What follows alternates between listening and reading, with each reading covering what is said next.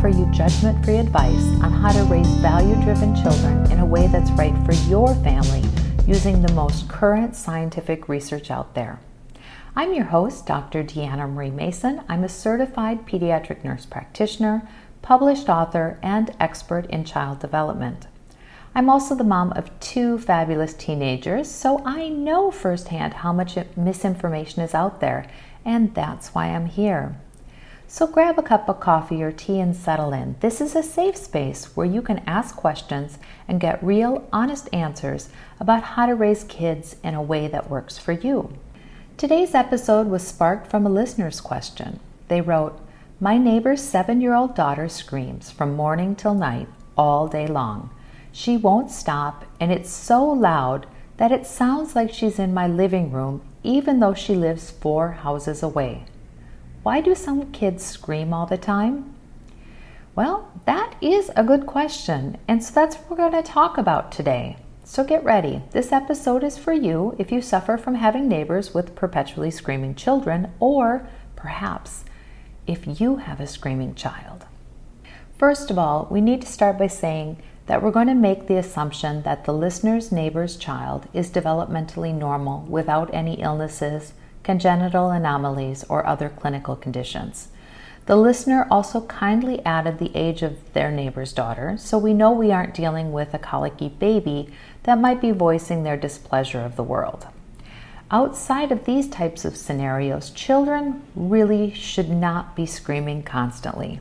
There are some children with brain injuries or illnesses like Tourette's syndrome that may not be able to control their voices because of how their brains function. Similarly, there are some babies that are very reactive or colicky that cry persistently for the first three months of life. Again, these babies are learning how to deal with all the input coming at them, and their crying is how they manage that stress. However, these are really the exceptions and not the rule. In most cases, Things can be done to improve screaming, but for the purposes of this episode, let's focus on the healthy, developmentally appropriate child who is screaming from a behavioral perspective rather than a clinical reason.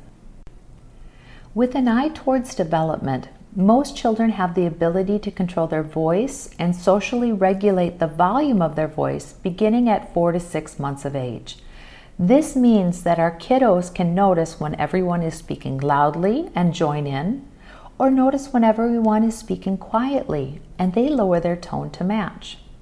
Even our babies who don't yet speak words but babble and coo as they communicate with their parents naturally match their tone to sync with what they are hearing.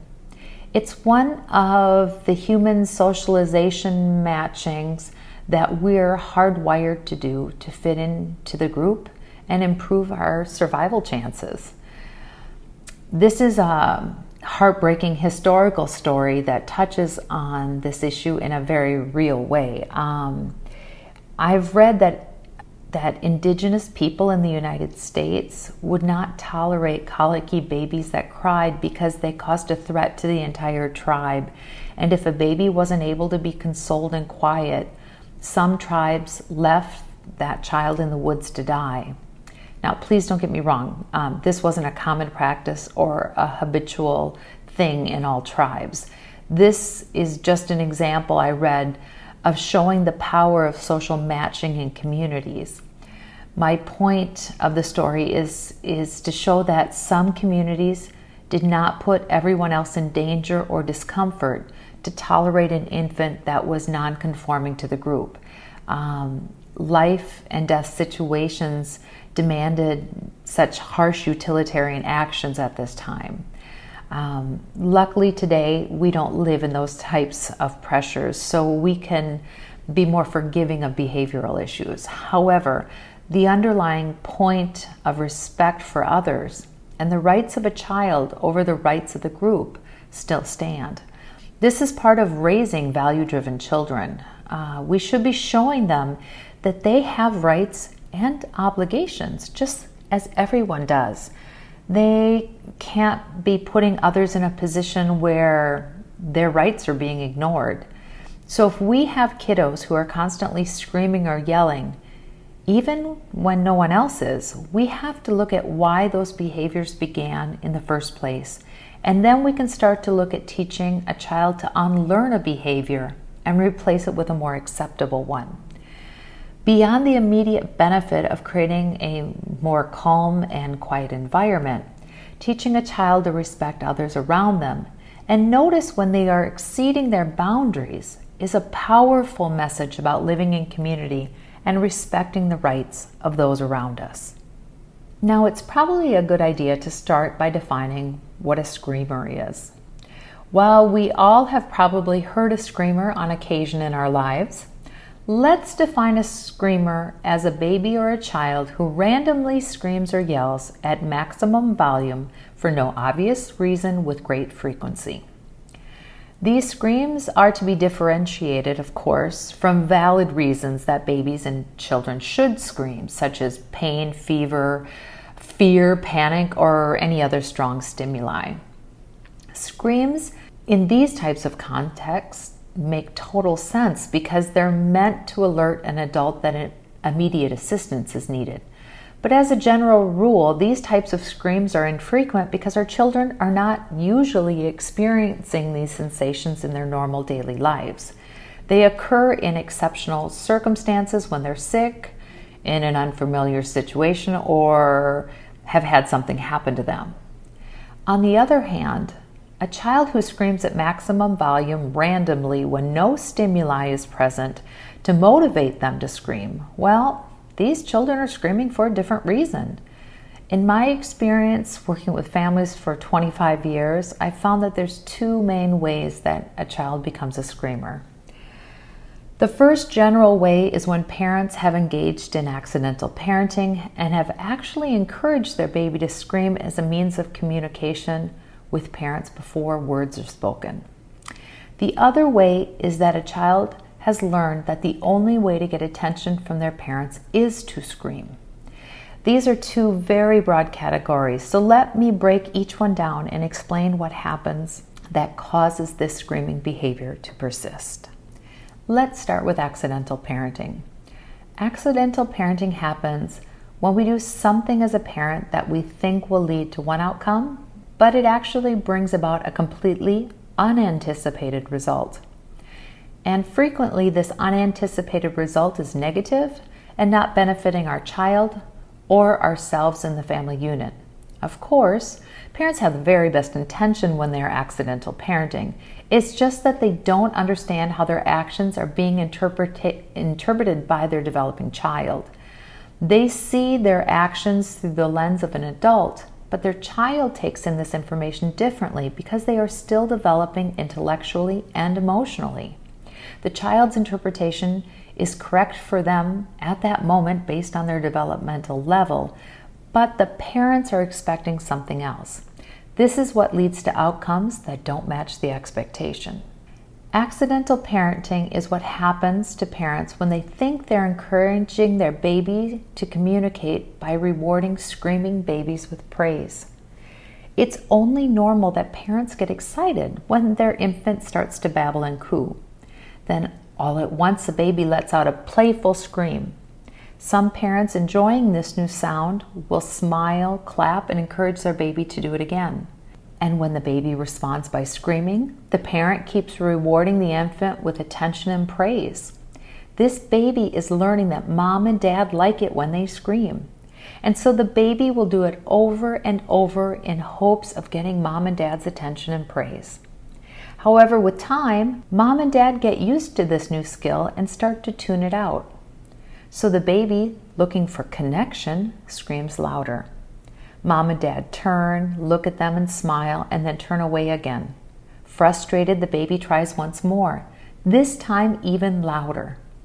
In the end, the baby is living for that brief connection that comes when mom and dad turn and look into their eyes. I think we've all seen this play out at a family dinner table in a restaurant. Mom, dad, baby, aunts, uncles, grandparents, everyone is around the table. After the baby's been passed around to everyone and cuddled, they go into the high chair. Then all the adults start talking to each other and no one is looking at the baby. So the baby, knowing that screaming gets connection, will start to shriek at the top of her voice. Mom and dad look, aunts and uncles look, grandparents look, and baby gets a big shot of connection from everyone at the table. But it's brief. In just a minute, everyone is back to their conversations and baby is left alone again. So she shrieks again, louder and longer. This time only mom and dad look. But it's just for a second. And this cycle continues until the baby is screaming and the parents pick her up and take her for a walk to soothe her. In the end, the baby got her need for the connection met. But the question is did it have to be that way? Would there have been another way to teach the baby that she had connection without screaming? Sure, there is. And we'll talk about that in just a little bit. But first, I want to talk about the other type of screamer, which can actually be a continuation of accidental parenting or be linked to a distinct issue. So let's take a look at that too. There is another reason that children become screamers, and this is more closely linked to attachment or that special bond between a child and their parents that gives children a secure base in which they can explore and a safe haven that they can rely on for comfort, protection, and connection. John Bowlby is the main developmental theorist on attachment, and he described attachment as something that starts at birth and continues through childhood. A secure attachment develops when a child has parents who are consistently responsive, available, and sensitive to their needs. An insecure attachment occurs when parents are not yet consistently responsive, not available, or sensitive to their child's emotional needs. Obviously, we want children to have a secure attachment because we know that children who have a secure attachment have better emotional regulation, coping styles, and interpersonal tendencies. Conversely, children with insecure attachment do not have good emotional regulation, good coping skills, or good interpersonal tendencies. Now, all the reasons for having a secure or insecure attachment are too great to go into here. But we know the research says that parents' sensitivity to perceive, accurately interpret, and appropriately respond to their children's signals is the key predictor of a secure attachment. This means that if parents are unable to perceive, interpret, or respond to their child's signals, then they have a higher chance of creating an insecure attachment. So you might be thinking, what does all this information about attachment have to do with screaming? Well, a child who is sending out signals for their parent and is waiting for those signals to be interpreted and responded to, but finds that it doesn't happen. What can that child do? And the answer is our littlest ones act out with behavioral issues. Our kiddos rely on us when they are little to help them self regulate their emotions and to make sense of what is going on and to provide them with both comfort when they're scared or nervous and encouragement to go out and explore. When a small child is sending their parents signals that they need comfort or encouragement, and their parent isn't able to notice or misunderstands their signal or doesn't respond, that child's frustration increases. When this happens, they often explode into a hot mess that can be yelling, screaming, a tantrum, or hitting all these strong emotions inside of them have to come out, and they do. This can make it even more difficult for parents to figure out what is wrong because they may shift their focus to the tantrum and continue to overlook the original signals that set off the whole process. This means that they continue to misperceive the situation, improperly interpret, and fail to respond to their child's true needs it just becomes a vicious cycle. The poor kiddo is so overrun with emotions that he or she can't control that what started out as a request for something has morphed into a persistent behavioral pattern that parents start to ignore. We've all seen it when a child is having a complete meltdown at the grocery store and no one is paying attention. The mother or father just keeps checking items off the list while their child wails uncontrollably. They may scold their child for making noise, but they don't look any further into the issue. They're practicing the parenting technique of if you ignore it, they'll stop.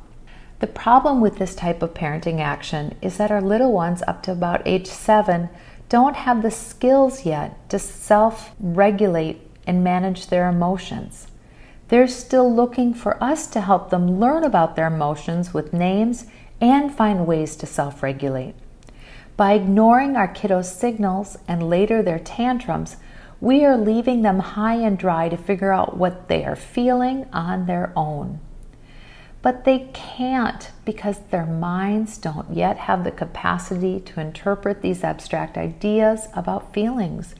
Instead, they just become overwhelmed and fall into the category of a hot mess. So, the only thing they know to get mom and dad's attention is scream. Negative attention is better than no attention. Being alone with their heavy emotions is too much. It's better to have a meltdown and have mom and dad pay a little attention than to be by themselves because it's just too scary. I see this play out every workday around 5:30 from my office window. I have a beautiful view over a park that has a residential building on the other side. There is this family with twins, a boy and a girl, who must be about six or seven years old. Each afternoon, I see their mother sitting on a bench with the daughter screaming at the top of her lungs, moving away from her mother and back towards her mother. The brother is normally off playing by himself, but the daughter cannot keep herself from circling her mother. In response, the mother scans her phone and does not engage with her daughter. The mother seems to be practicing the ignore it and it'll go away parenting technique. And so the child just keeps screaming, looking for some connection. Once the poor child has passed out on the ground from forcing out all these strong emotions through her body, the mother says it's time to go inside and she collects the two children and heads in the door. This little girl learned a long time ago that screaming would get her some attention and connection. But as her mother became immune to the sounds of her screams over time, and no matter how loud this little girl raises her voice now, it's like her mother can't hear her. I can only imagine how it feels to be frantically looking for connection with your main caregiver and to have it be ignored. It's a true mismatch of needs. A child whose signals are not being noticed, interpreted, or responded to, and a mother who wants to soothe her child but has no idea of what is needed. I have tremendous empathy for this mother. She looks like she's at her wits' end. I'm sure she doesn't know how to respond to her daughter anymore, and someone has told her that her little girl will outgrow this behavior with time if she just ignores it. And the fact is, she will outgrow the screaming because it will become socially unacceptable. But this little girl will internalize her angst as she ages, and then it will be even more difficult to remedy. So when I see this unfortunate dance each afternoon, my heart breaks for the whole family.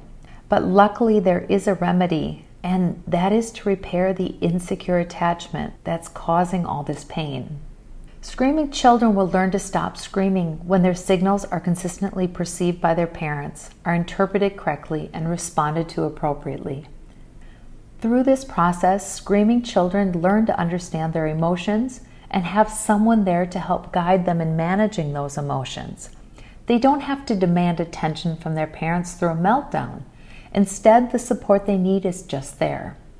And parents get to see their child evolve from a problematic child to a loving, understood kiddo. The best thing about fixing an insecure attachment is that parents don't need to be perfect to do it. They only need to get it right about 30% of the time. That's it. Kiddos are really resilient and respond well to a loving, caring relationship. Perfection is not the goal, just intention, because if parents are really trying, they're going to hit that 30% mark, no doubt. So, to answer my listener's question about why their neighbor's daughter is screaming all the time, well, it's because her parents either taught her that that was how to connect through accidental parenting, or that there is an insecure attachment at home. The good news is that it's possible to fix both of these issues and resolve the potential risks that can occur without a secure attachment. If you're interested in learning about how to create a closer relationship with your child through a secure attachment, please check out the Circle of Security Parenting Workshop that I offer on my website at proactiveparenting.com backslash circle of security. This internationally recognized accredited eight week program is based off of John Bowlby's attachment theory and provides parents with all they need to know to pick up on their child's signals, properly interpret those signals, and respond correctly to help their children's emotional development. Most importantly, it brings parents and children closer for a more loving and enjoyable family relationship. I want to thank my listener for reaching out with their wonderful question this week. If you have any questions on today's topic or any other that you'd like answered, please email me at deanna at proactiveparenting.com. You can find out more information about me and what I do on my website, proactiveparenting.com. Follow me on Facebook, Twitter, and Instagram by searching for my name, Deanna Marie Mason, where you can also connect with other parents just like you. Finally, if you'd like to purchase any of my books, online courses, or sign up for workshops, you can do so on my webpage. And again, that's proactiveparenting.com. Thanks so much for listening. I hope you found this episode interesting and useful. If you did, please leave a review and tell a friend so they can become a proactive parent too. Well, that's all from me for right now. Again, this is Dr. Deanna Marie Mason signing off. I look forward to seeing you again soon, but until then, take care and be well.